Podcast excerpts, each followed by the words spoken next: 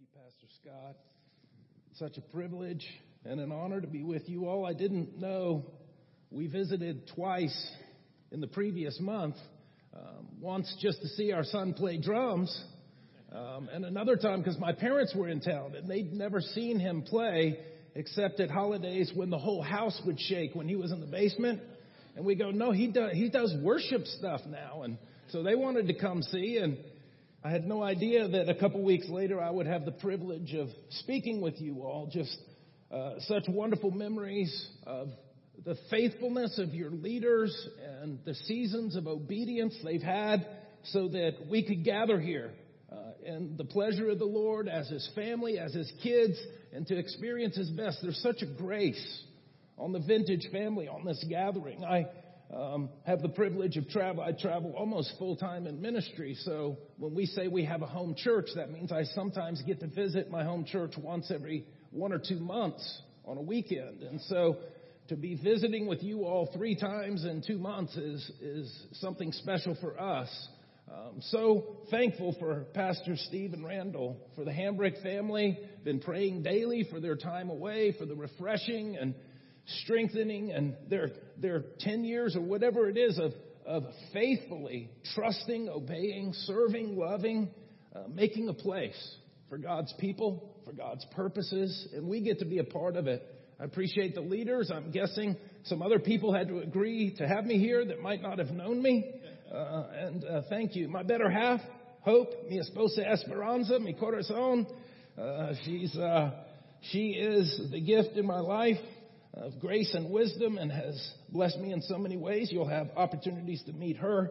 Um, our son Simeon is our baby boy. We have uh, two married children. Um, Samuel has been the interim pastor, uh, a college pastor at Riverstone, where we've attended for an extended season. Um, his wife Hannah dances there, works at KSU in the dance department. Uh, our daughter Alexis is married to Riley up in Woodstock, Holly Springs. She is pregnant uh, with our second grandchild due this week. Thanksgiving blessings. So you may hear some more about that. Uh, our ministry 2020 vision, uh, we do travel ministry, teaching, training, consulting, coaching. Uh, but my favorite thing to do is to join with pastors in local churches to serve in the family of God. So this morning it's uh, my opportunity to speak on the conclusion of James. James chapter 5 verse 13 to 20. Uh, I texted Pastor Steve when he sent me this text and said, Would you please just cover the end of this? And I said, Well, usually you don't give a preacher seven Bible verses. So most people give me one word or one verse, but uh, this is going to be an adventure.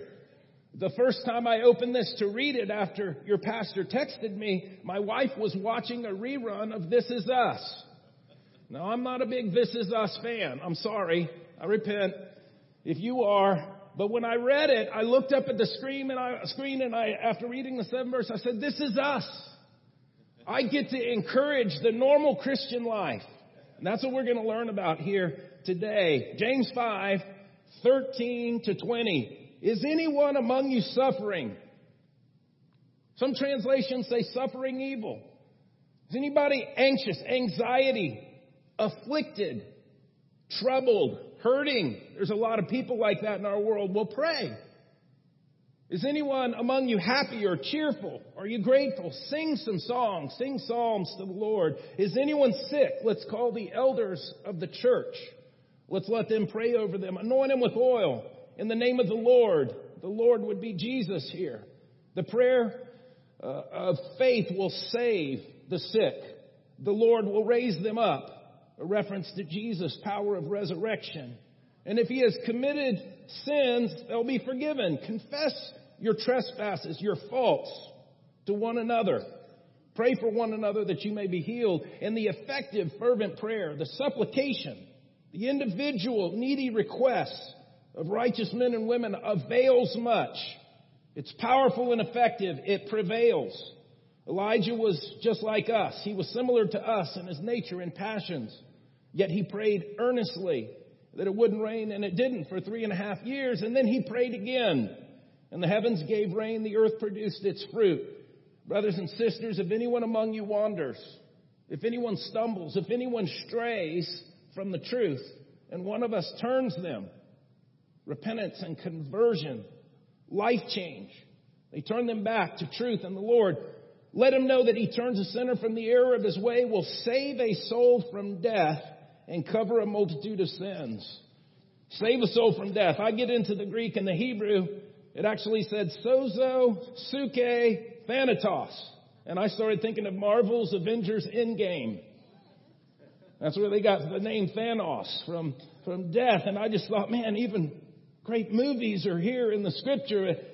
What we have today is seven verses that repeat the name and the statement that birthed and built this church.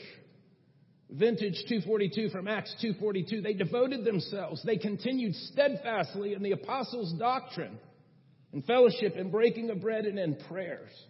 Literally the exact same thing as what we're looking at here today. As we talk, you could focus this entire message just on prayer. But my burden today is that we catch the hope and the encouragement that God has for us to live the Christian life at a whole nother level. To live it with one another and in the presence and power of God in an overcoming way. The th- three things we're going to be, the few things we're looking at here is the problems that are listed in these passages that are normal, even for Christian living.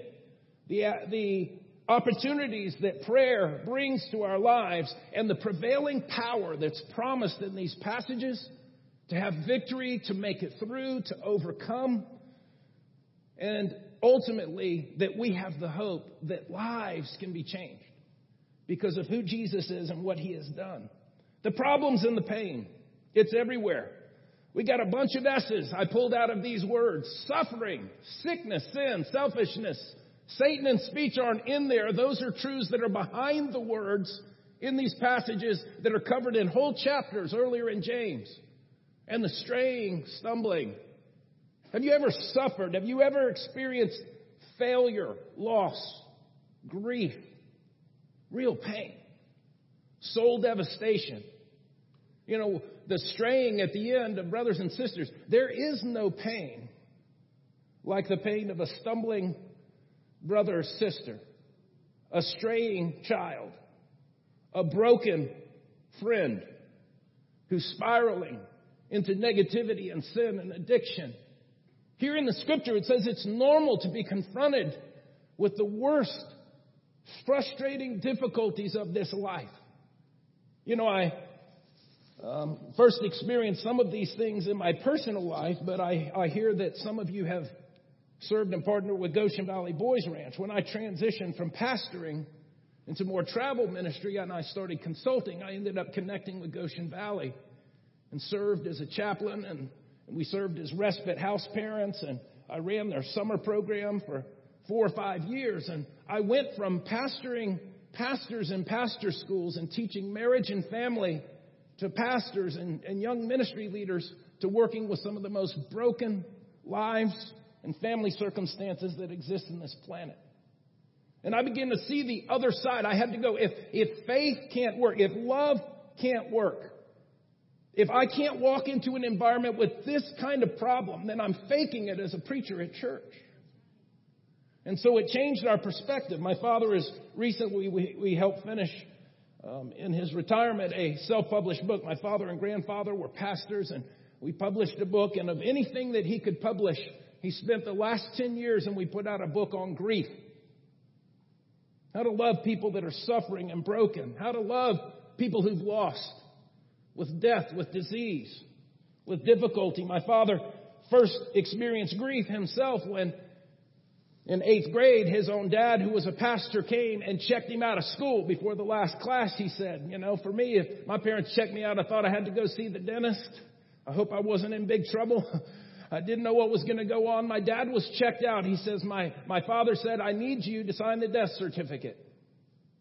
And my grandfather, my first my dad's first experience with grief and loss was to be driven to a graveside funeral service that my grandfather did for a homeless alcoholic that died and had no relatives. And my father, as an eighth grader, stood there at graveside as my grandfather gave a memorial service to a man without a name, a man without a family, with one cop, so that my dad in eighth grade and the cop could sign the death certificate and complete his life. And from there, my father in pastoring, he just said, God called me into the suffering, broken, hurt, hurting of humanity. And he says so many people are going to lose their job, but the grief industry is a growth industry. There's no end to the epidemic of negative effects from unattended relationships, from the different S words that we popped up there, from the debilitating power of grief. It was Shakespeare called it the poison of deep, deep grief. And my father went on to do about a thousand funerals and memorial services. And so we found ourselves not just speaking at churches, but doing grief share meetings. And I, have been drawn into about seven suicides in the last number of years to do funerals and to minister to the families. And I begin to see the brokenness of what's around us. There is nothing that causes us to suffer as much as our own weakness and struggles and the straying, the brokenness of people we care about. And the scripture teaches us here that it is normal to encounter that in our lives. I can remember uh, since our granddaughter may be born this week, I, I, remember when our daughter, who will birth that granddaughter, we were pregnant with her. So we did the, uh, you know, the Lamaze classes, the hospital stuff in my 20s. I had no clue. Anybody else do that? We did the class, you know, we watched the videos, the classes. I learned the breathing exercises, and it wasn't, we were in there in the delivery room, and I moved up near my wife and put my hand on her shoulder and I was, I was about to hyperventilate trying to follow my breathing exercises and I said, come on, honey, we got, we got to breathe like this. And all of a sudden my wife's like, ah, don't touch me. And I was shocked. You know, as a husband, I got scared. I did what strong men do. I scooted to the corner of the hospital room. I got over in the corner and all of, all of a sudden it hit me. Some reason my testosterone filled brain thought if we went through these classes and prepared that the pain wouldn't be there. Classes didn't remove any of the pain. Say amen, sisters, mothers. Amen. The pain was there, but there was a difference. We don't suffer, the apostle says, like others suffer because we have hope. We have confident expectation. We have a reason to be in this and we know we can be free on the other side to receive the benefits. It changed me when I realized I couldn't remove painless living and painless Christianity. It was there, but I could have it without fearing, without being paralyzed for extended seasons, to have great joy, to trust for eternal rewards. You know, something happens when we go through this suffering and sin and difficulties in life. God wants us to learn that He's our shield and our shelter. There's another whole part of Him and His name and His word that comes alive to us in affliction and difficulty. Don't fear, brothers and sisters.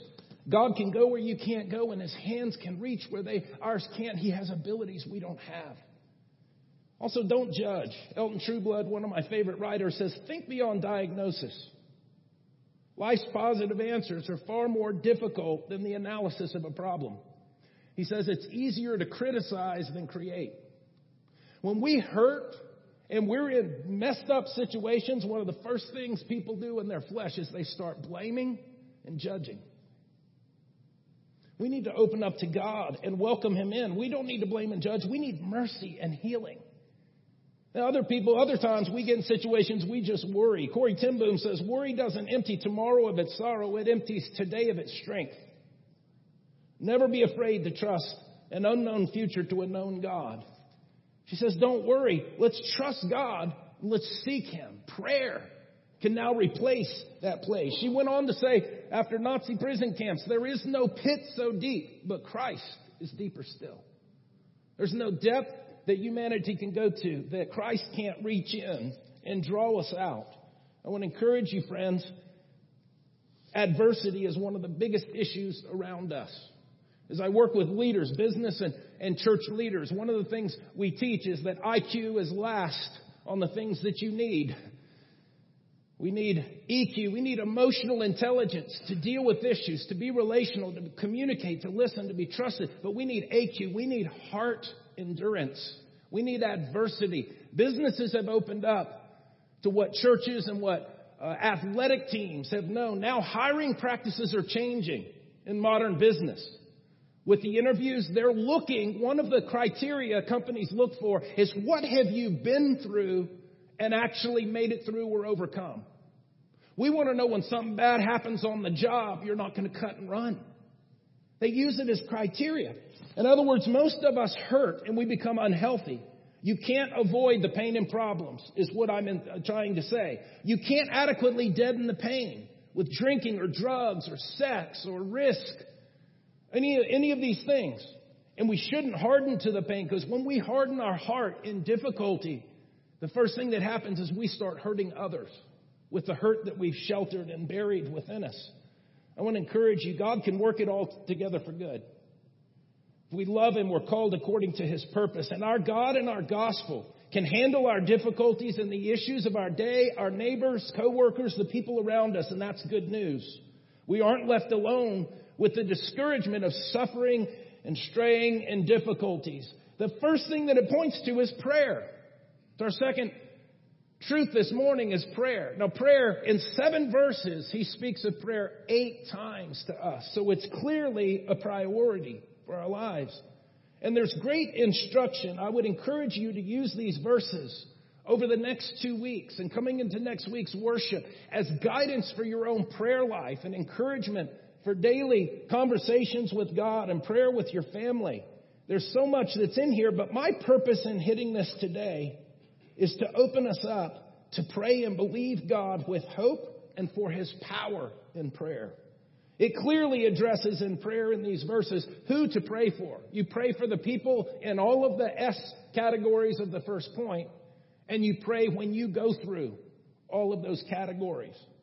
You know, I can remember uh, prayer is one of those things that we all, I make lots of excuses for, and it shouldn't. It should be something first. But you learn when you pray that prayer helps us. My own son, when he was much smaller and younger, we grew in our prayer life together. He was a Bueller, so he loved words and he loved proclaiming them loudly and he loved proclaiming the ones we weren't supposed to say out loud. So at night when we would pray together, when I'd tuck him in bed, his favorite prayer was, Lord, thank you, we don't say. Lord, I thank you for this good day and I thank you that we don't say stupid. I thank you that we don't say shut up. I'll never forget the night that he began to proclaim cuss words in his prayer. Lord, I thank you that we don't say bleep. We don't say ooh. We don't say, and then, and he would lean down and he would peek up with one eye to see what dad's thinking while he's saying them. I'm just trying not to react. Thank you, we don't say. You know, my answer was, son, you know, God knows the words. We're getting help for it. You don't have to say it. Say thank you. Thank you that I can have your word and spirit coming through me and I can have something healthy and positive to say, not something hurtful or misinterpreted. Prayer worked. Even with my youngest son, look at this, the eight F's. This is not my message, but it's expository preaching, so you can find it. You should pray first. You should get prayer from elders. You should have prayer and faith. That means as Christians, we put anointing oil on stuff. We do things in the Lord's name. We say in Jesus' name. We speak Jesus' name. We believe in the blood of Jesus and the armor of God as we pray. We pray fervently. There's times you're weak and you whisper a prayer. There's times to pray passionately, contending prayers. Pray with friends. Get prayer from friends. Prayer, confession, and forgiveness. Following examples. They, they put Elijah in here so we can see an example of godly prayer. That means we pray great prayers from the scripture that prophets and apostles prayed. It means when you meet a brother or sister that has a unique or a special prayer life, we get close to them and we learn to pray in a different way and we pray for fruit. You know, ultimately, prayer is not just about us. The power of prayer and answered prayer is often tied to confession in multiple ways. There's a bunch of things that are in here. It says that confession brings answered prayers. It says the character of people who pray sometimes matters. Conviction, contending prayer. Continue. It's not enough to pray once. He said he prayed again. Continual prayer and prayer for people's lives to convert and change. But the confession is the powerful part. Have you ever thought about the Lord's Prayer? The two greatest insights of the Lord's Prayer and his example for prayer life was number one, all the pronouns are plural. So I wasn't just praying about me, myself, and I. We were praying family, friendship, church, relational prayers in the plural. The second insight from the Lord's Prayer is three fifths of it is confession. And it's not all confession of sin. The first part and the last part of the Lord's Prayer is you're confessing who God really is accurately. Father in heaven, holy. The last part of the prayer, you're not asking for anything. You're going, yours is the kingdom, confession. Yours is the power. Yours is the glory. And the heart of the prayer is, I got some needs. I'm struggling. Please forgive me and let me forgive my coworker, my spouse, my friend. Three fifths of his example of prayer was forms of confession, confessing who God is, the truth of what he can do, and the vulnerable, humble needs and problems of our personal lives. Oswald Chambers says it this way. He says, we have to learn to make room for God. We calculate, estimate, we say this and that will happen, and we forget to make room for God to come in as He chooses. However much we may know God, the great lesson to learn is in any minute He can break in. We often overlook this element of the surprise of His Spirit, yet God works in such a way like this. All of a sudden, God meets our life. We need to make room for God. Phillips Brooks says prayer is not conquering God's reluctance, it's taking hold of His willingness. He's just waiting for us to come to Him and trust Him and invite Him in. You know, my prayer life started struggling when I got vocal cord issues. I spent my life as a football coach, a chaplain, and as a pastor and a preacher. Everything I do is vocal. And about five years ago, they start finding neurological damage, vocal cord damage. It threw me for a loop. I used to think I prayed good when I prayed strong and out loud, and then I got to a place that I couldn't just do that. That my voice doesn't last as long as others, that my voice doesn't work like that. And I've had to humble myself. And even looking at this, these passages, Steve was like, I'm going to have you preach some life messages in the future, but I need you to close James. And I said, these aren't really my verses. I've been very blessed. I haven't had lots of the pains and problems people have gone through because of three generations of Christian family and, and some things that God did to rescue me in my young years. And the new construction he did was better than sometimes reconstruction three generations later. And I said, I've struggled in my prayer life. Pastor Chip sharing with you, he struggled in his prayer life, especially since my vocal cords went negative. I've had to learn to pray in my mind. I've had to learn to pray with my lips and not use my vocal cords sometimes. Yet God's there to answer those prayers. I've worked with athletes and uh, most of my ex- testimonies of prayer happened working with athletes and coaches or happened on the mission field. I've been to about 42 nations in missions, but I've worked as a coach and as a chaplain for college and pro athletes. I pastored a church once in Florida, and on Monday night at our elders meeting, Someone came and knocked on the front door. Um, we did the elders meeting at our house at a giant dining room table. It was surrounded by leaders, and at the front door was an NFL football player, very well known, that had been in our church and married a young lady from there. And he comes in and he said, I said, why are you here? He said, this is our open week. His arm's in a sling. He says, I tore my shoulder. In the game Saturday, we've got the week off. And he says, the first doctor said, I need surgery and to miss the rest of the season. But he said, I had a conviction from God that I was supposed to serve him in a unique way this year. So he said, I remembered the Bible said to call the elders and get prayer for healing. And so I'm sitting here going, oh boy, USA Today, you know, the Democrat, the, the newspaper locally, they're going to be, you know, what, what if there's a miracle healing? What if something happens? Or what if it doesn't? And then they blame us, you know, what if, you know, what's going to happen in the media? All that. I'm Pastor Chip is full of faith, right? And, and we just came, we anointed him with oil, we laid hands on, we prayed for him.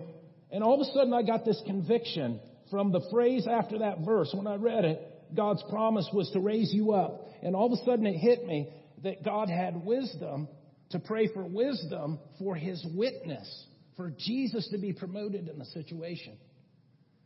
And so we finished the prayer. I shared that with him and he took off. He got a second opinion. He decided to finish his NFL season because the doctor said it can't get worse. And on week 16, front page USA Today was not about his healing. They showed him strapped up with one arm and the headline said, one armed man He led the NFL in sacks with one arm.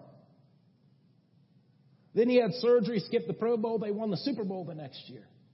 And God was able to use him to reach people in his community, to reach players and people around because of his faith and his work ethic and God promoting him through the difficulty and carrying him through it. We had a number of situations like that. Once there was a righteousness justice prayer. I was the chaplain for the Atlanta Thrashers, the pro hockey team here. I guess I wasn't very good because uh, they got canceled and sent away.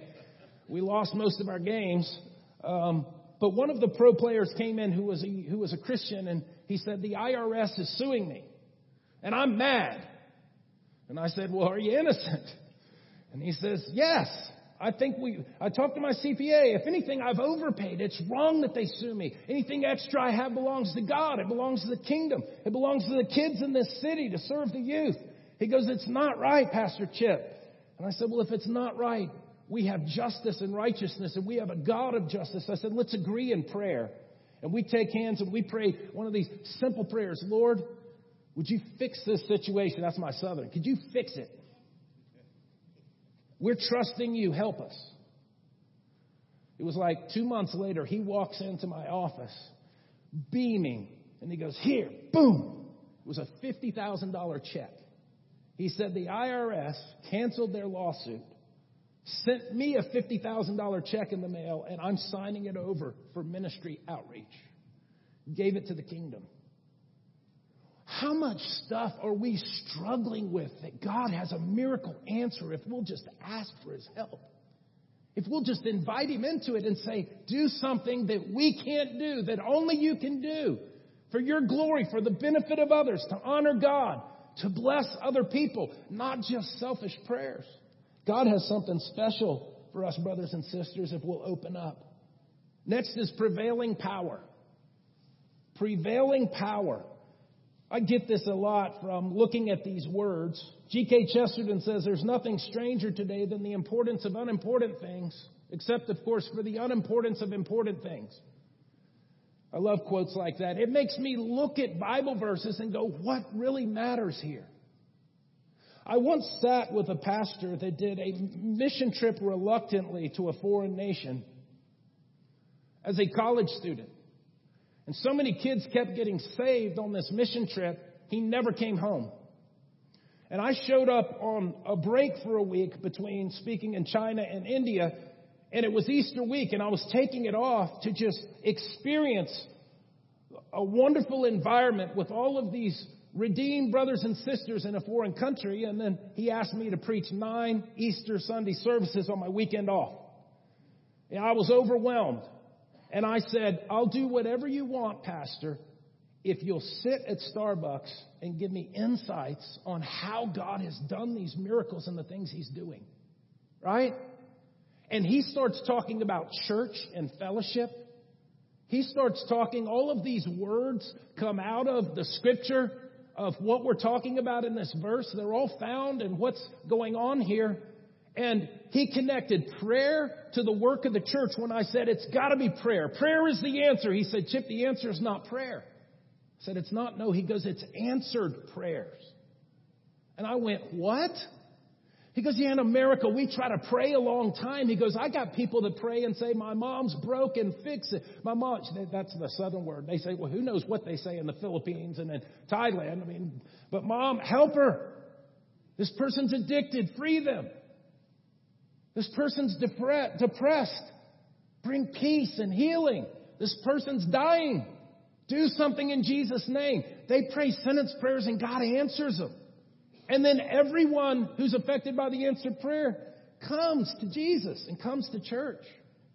And sometimes I think we, we try to pray too long and too strong rather than just straight from the heart, where prevailing power puts us into God's power and God's people. The church is the called out ones. We have a, we are a people in a place where there's leadership, there's ministry, help, there's faith, there's lordship, there's power in these words. It avails much. It overcomes. There's wholeness and forgiveness. The salvation words in here are sozo for wholeness, spirit, soul, and body, encouragement, healing. Friends, we've got heroes and testimonies. In here we have changed lives. We don't have to go through the mess and believe someone can't be changed. Were you changed? I was a mess. I was a mess a few times. I was a mess in the early years of ministry. He changed me. He can change anyone because of his prevailing power. There's, there's Greek words in here. ischuo is used. Uh, it's one of the two words for availing power, prevailing power. The second in the New Testament is Nikio, sometimes connected to our view of Nike. Here's the difference. The word that's used in here connects to the other. The, the word here for availing speaks of ability, can do, to accomplish things, but it's, it's overcoming, availing power within us to make us whole, to accomplish a task.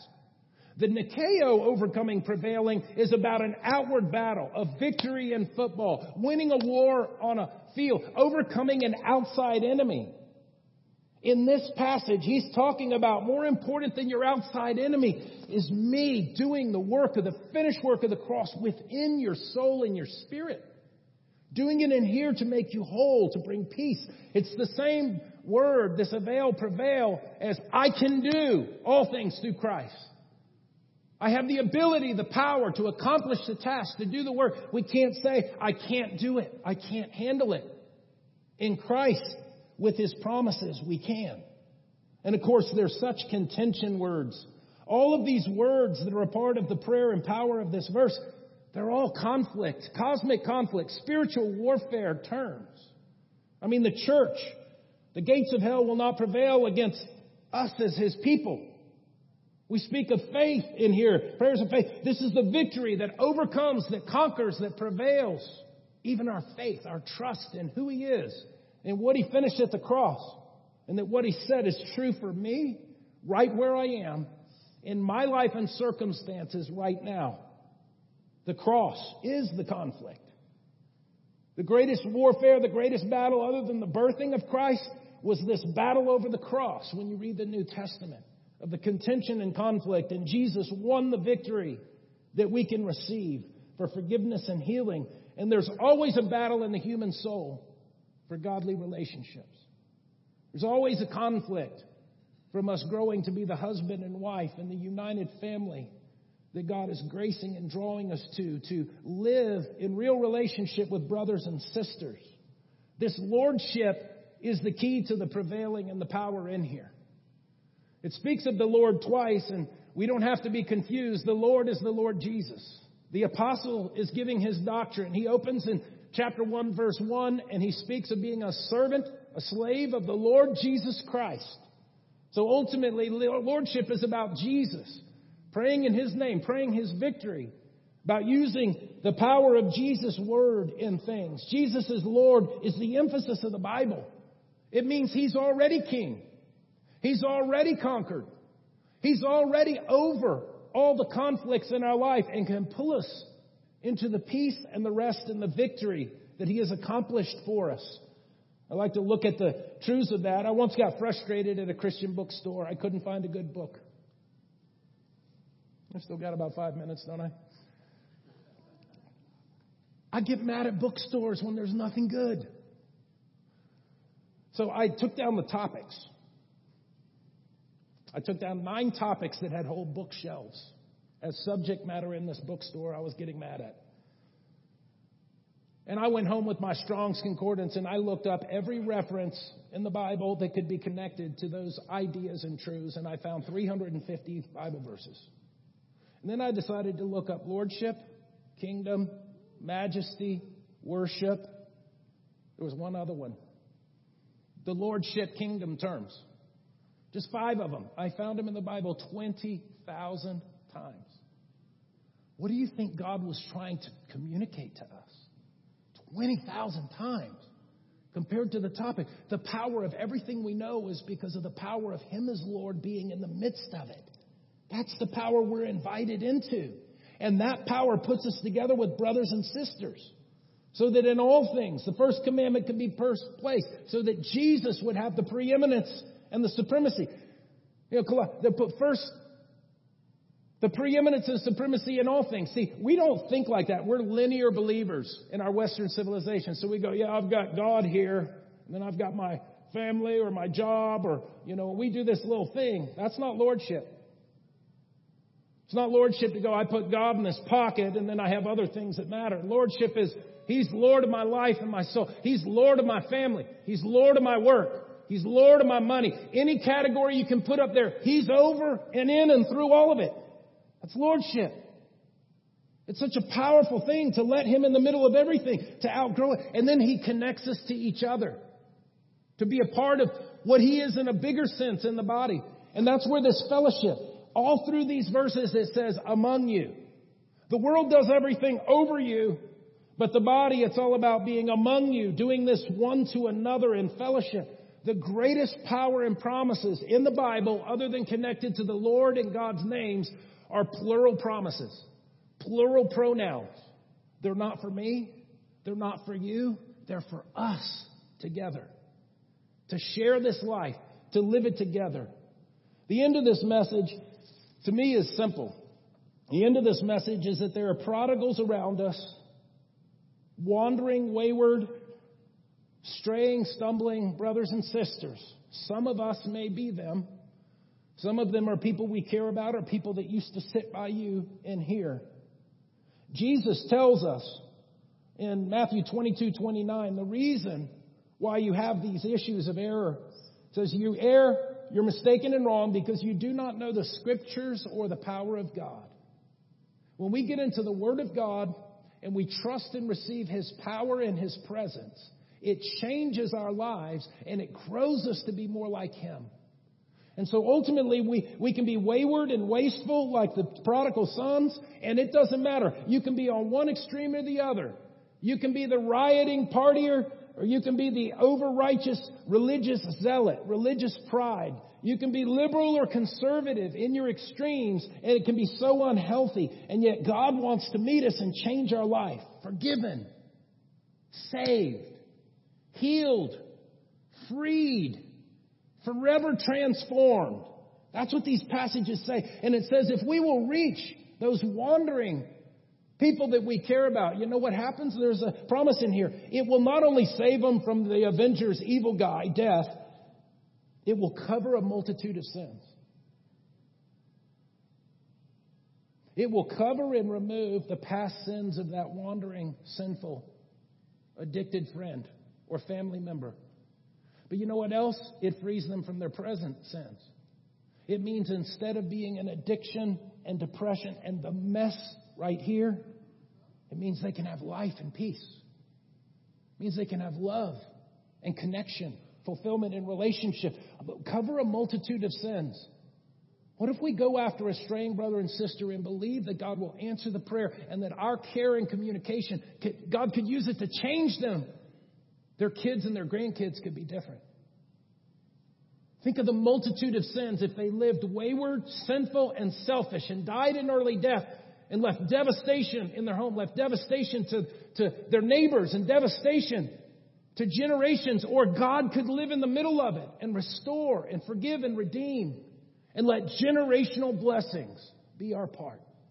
You may be the first in your entire family line to be here in church and trusting Jesus.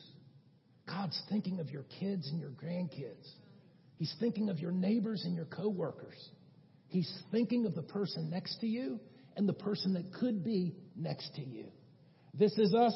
I saw my second episode after titling this this week that I paid attention to. This week's episode, the uncle bound in alcoholism, Vietnam issues, depression, anger, about in front of the judge, and he goes, I was broken. I was suffering. He says, I was sick. And when you're sick, you have to let the people who care about you help. And then he turns, uh, Kevin turns to his girlfriend, going through a divorce, all the mess that's, that's going on and her addictions and alcoholism. And she says, this was my issue in the Marine Corps. I found friendship and community. And I come home and I'm lost and don't know how to relate to people. Friends, the whole purpose of this message is to say, God has what you need. If you'll ask Him and the rest of the answers are in the people that surround you in this room and people that are trusting Him that you can go to and say, Help me. Pray for me. Let's have something different happen. As I close this minute, I'm going to bring up an old reference, but I used to tell my mom I was sick to get out of school in elementary, and sometimes she'd let me stay home and have chicken soup on the couch and watch The Price is Right. You may not know what The Price is Right is, but my favorite part was when they called out a name, and someone would go, and they'd run down. Y'all ever see that? And I once was at this missions conference and this guy said, I discovered something about prayer. If I'll go into the darkness and into the difficulty, the devastation of human lives, the, the unbelieving that there's no way God, and I walk into that darkness and I invite him in, the Holy Spirit from heaven, the angels of God, he goes, it's like the price is right. You just go, I can't handle this. Would you? It's like, ah! You got angels just spring into action. The Holy Spirit's running circles around you. They come running in the house. They go into every room screaming. And you're not alone. And then He connects you to friends and you can get it through the issues or overcome it. Would you bow your heads with me? Heavenly Father, we thank you that you have invited us to a real and normal Christian life that is all about you and allows us to be us, your body, your family, your church, your community. God, would you smile over us this morning? The smile of your face and the kiss of your presence. And Holy Spirit, would you convince us of the truth that you have shared this morning that's for each one of us? That we would come to you, we would go to family, we would come to this altar, and we would ask help for friends. And that we would be changed and they would be changed and we would never be the same. We trust you in Jesus' name.